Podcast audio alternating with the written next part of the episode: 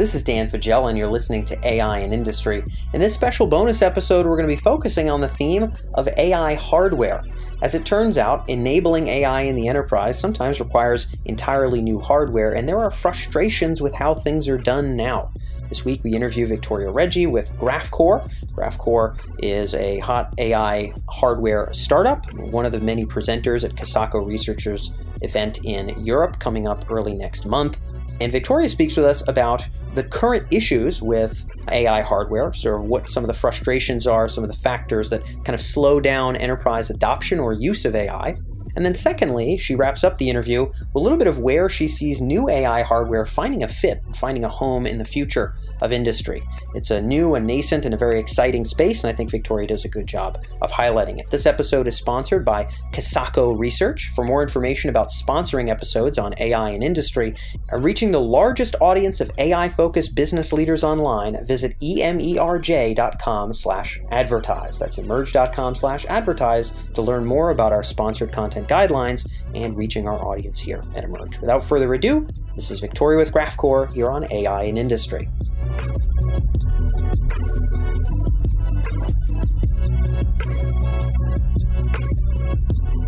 So, Victoria, I thought I'd sort of start us off here with just getting your take on where we are in the state of AI hardware. It's a new space, it's an exciting space. How is newer AI hardware making its way into enterprise today?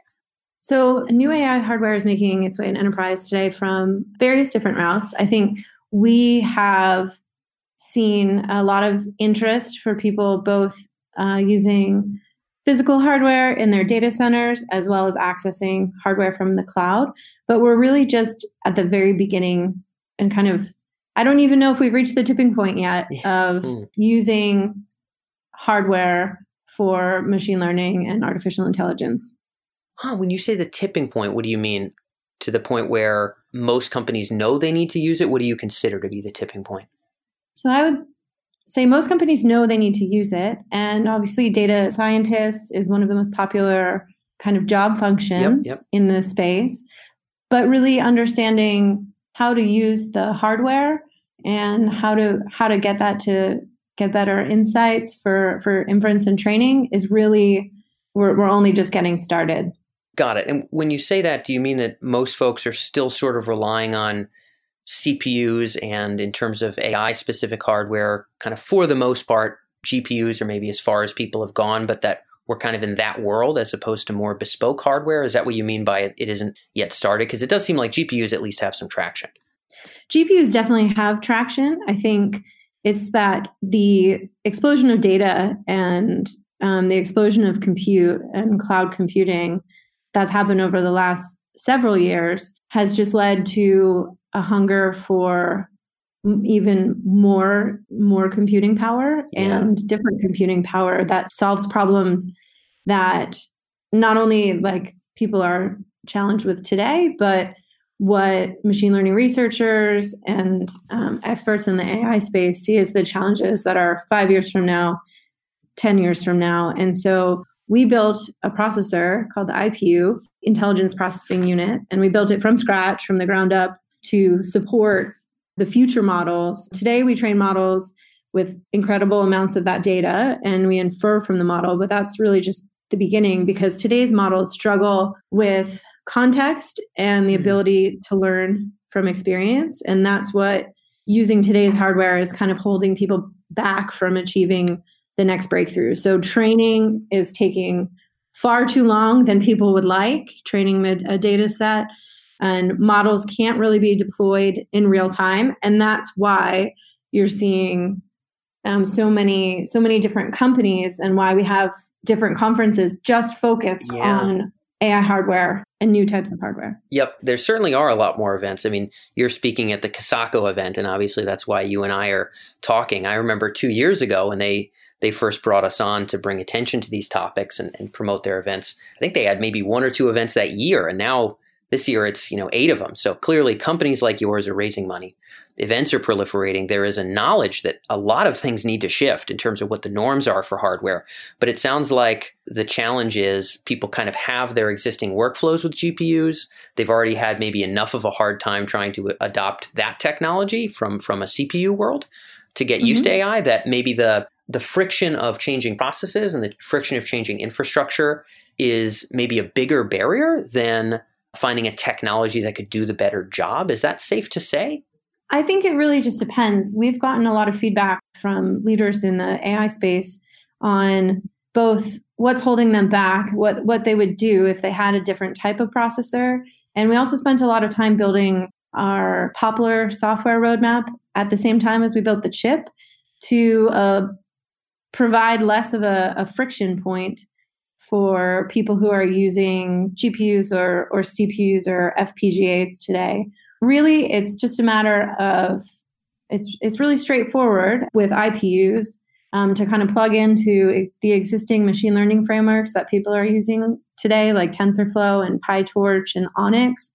And actually, when those frameworks have only been around for a few years, um, you'll see OpenAI recently announced like that they're they're planning to use PyTorch going forward. When we first started GraphCore, none of those machine learning frameworks existed. Yeah, yeah. Right? Yep. And so building an architecture and a software stack that's flexible and allows people to make big breakthroughs is what we're focused on. And once we have a chance to share with AI researchers and practitioners why our architecture is different and and how easy it is to use with our software stack, uh, many people are kind of jumping at the chance to to use IPUs. So back at the end of 2019, uh, Microsoft announced that IPUs were available in Azure. That's a big win for you guys. So that's fantastic. And yep. so we have lots of different industries and, and different types of people who are really focused on solving challenges that if it solves their pain point or their issue or allows them to do something faster with better efficiency, switching hardware is not a big deal. And in fact, some people who are data scientists don't even care what the underlying hardware is necessarily, as long as they're getting the results. I imagine most of them don't. I think the partnership with Azure sounds like a nice jump for you guys. It seems like the fear for the buyers here is going to be okay, what new thing other than PyTorch is going to be popular two weeks from now? And what new hardware company is going to be best working with that two weeks from now? And sort of how how stable is this world that I'm hanging out in? And I think that the more use cases you have, the more people that start building on this architecture, the more firm that ground feels for for new adopters. Um, then they'll just be able to grab it. Like you said, they're not going to care what it ultimately is so long as they think it's going to be there.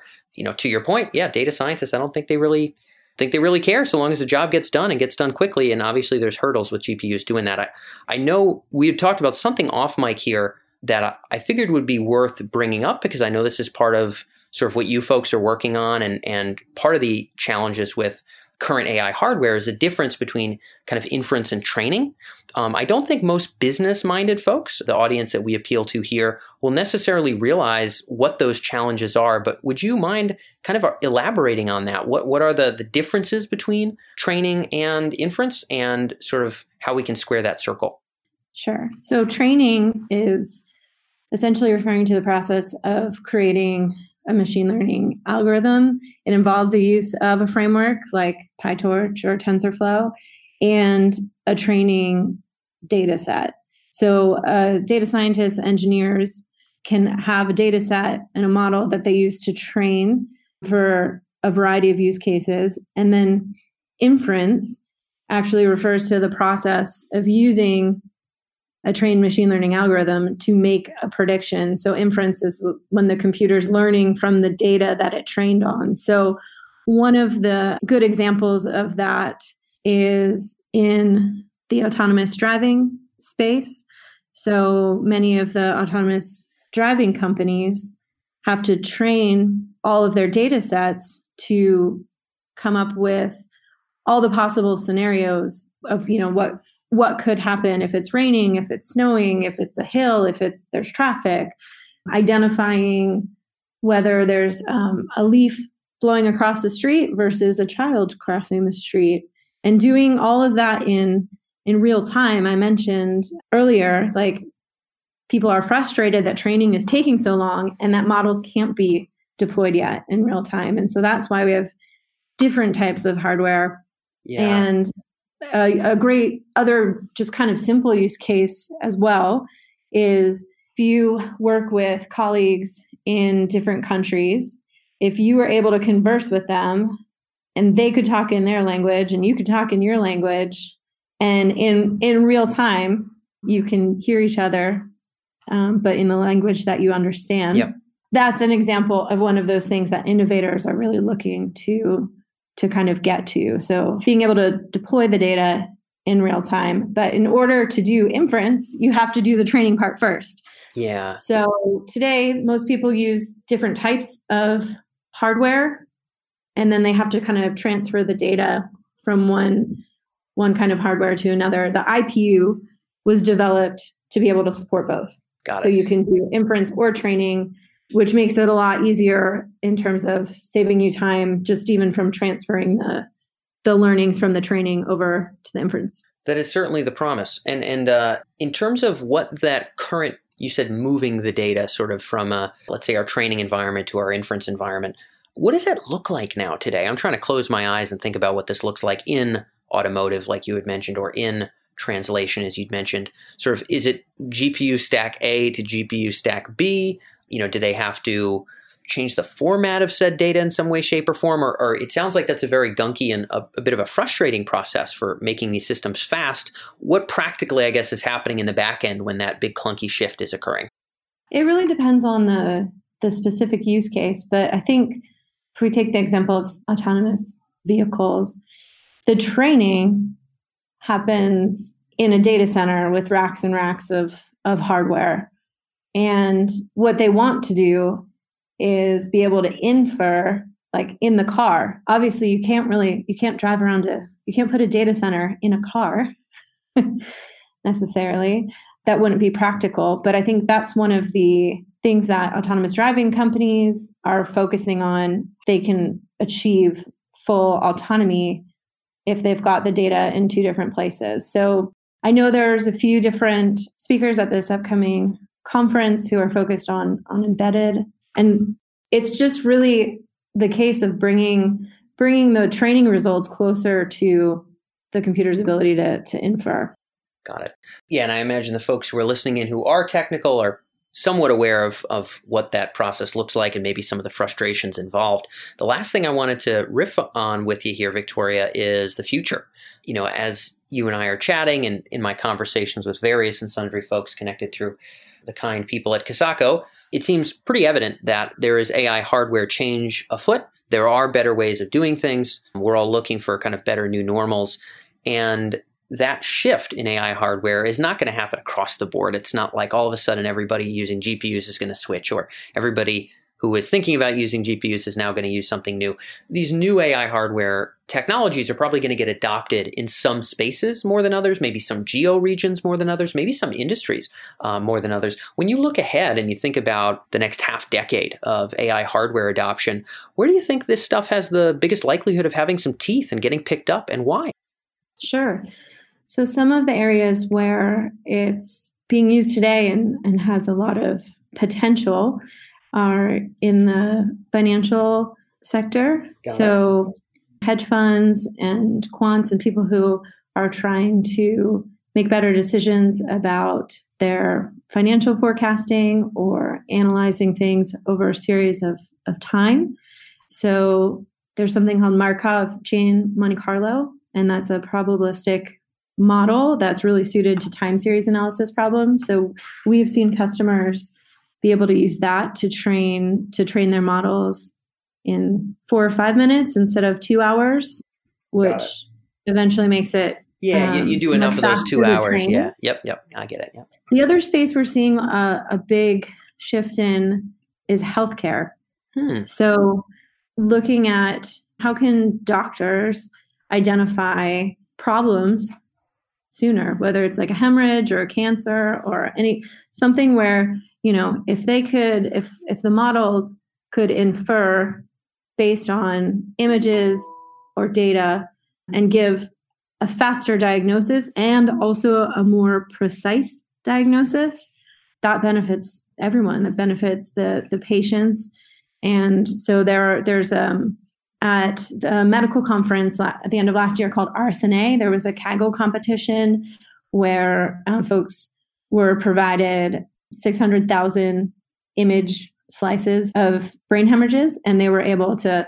The, all the data was augmented, and they were able to run it on a model and find out that using this new hardware, the IPU, they were able to run the model two times faster than existing hardware today and have four times more efficient. So if you think about just helping helping doctors identify problems sooner or even if computers can infer, you know, what's going to happen to a patient so they can say, you know, you're on track to have some type of health incident, but here are the things that you can change today to prevent that from happening. I think that's one of the areas I'm most excited about because you can, that's something that benefits everyone. Yeah, yeah, I'm with you. Um, so, just a little bit of clarity here as we wrap up. When you said finance, you're talking more about the hedge fund world, who I think we'd associate pretty snugly with being more on the leading edge of trying to adopt, again, the very cutting edge technologies, leveraging the most cutting edge approaches. These are the folks that maybe are trying to stay ahead of the curve. And in fact, maybe their whole value prop is staying ahead of the curve. Do you think mm-hmm. that that sort of aggressiveness that we find in hedge funds versus let's say your average mid-sized bank like your super regional bank like a citizens right? They pound for pound don't have as much ardent burning desire to adopt the screaming edge of ai is that that sort of cutting edge need part of what makes them maybe more likely to use newer ai hardware versus let's say a clunky random mid-sized western bank yeah, absolutely. I think the innovators and, and early adopters of technology help set the tone for other folks who are maybe more hesitant to transition to newer products. They're also the ones that, you know, they make the breakthroughs in the space that then, you know, the rest of, of that industry can can benefit from as products get more mature and as algorithms get more sophisticated. But certainly hedge funds are very motivated to to use cutting edge technology. Yeah, and wh- whether the healthcare world feels the same way is a, a, much bigger floating question in my mind. I would I would foresee Merck throwing down the big bucks more than uh, the Mayo Clinic throwing down the big bucks, but time will tell on that one. Regardless, it sounds like those are two spaces where you see relatively near term adoption or need, and that's useful for the folks tuned in who are interested in where this stuff is headed. So, Victoria, I know that's all we have for time, but thanks so much for being able to share your thoughts here on AI and industry. Thank you so much for having me, Dan.